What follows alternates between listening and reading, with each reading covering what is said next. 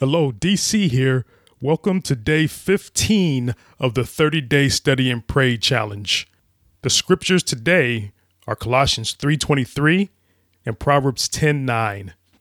Colossians 3:23 reads, "Whatever you do, work heartily as for the Lord and not for men." Proverbs 10:9 says, "Whoever walks in integrity walks securely, but he who makes his way crooked will be found out." We have to work, right? Since God created this earth, He has given us work to do. We work for others, work for ourselves, work out, clean our homes, cook, raise our children. There are so many things we do. You may like your job, you may not. Now, think about doing it for the Lord. How does that change your perspective? Would doing whatever you do heartily for the Lord change how you do it? Absolutely. All of a sudden, everything we do becomes an act of worship. Whether you are a janitor, doctor, or a race car driver, whether you like your boss, dislike your boss, or work for yourself, it all becomes an act of worship when we do it to praise God. We will complain less and work harder. God has given us an eternal purpose in the seemingly mundane things we do.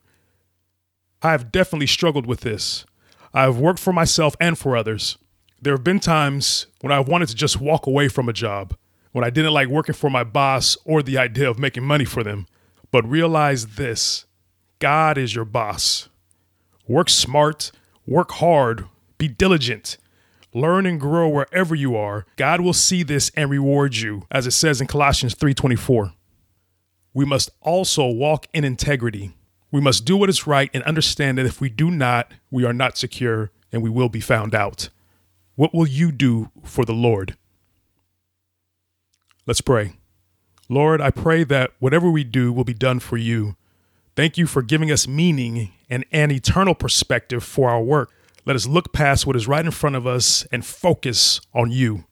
I pray also that we will praise you through our integrity, that we will do what is right, that you may be glorified. In Jesus' name I pray. Amen.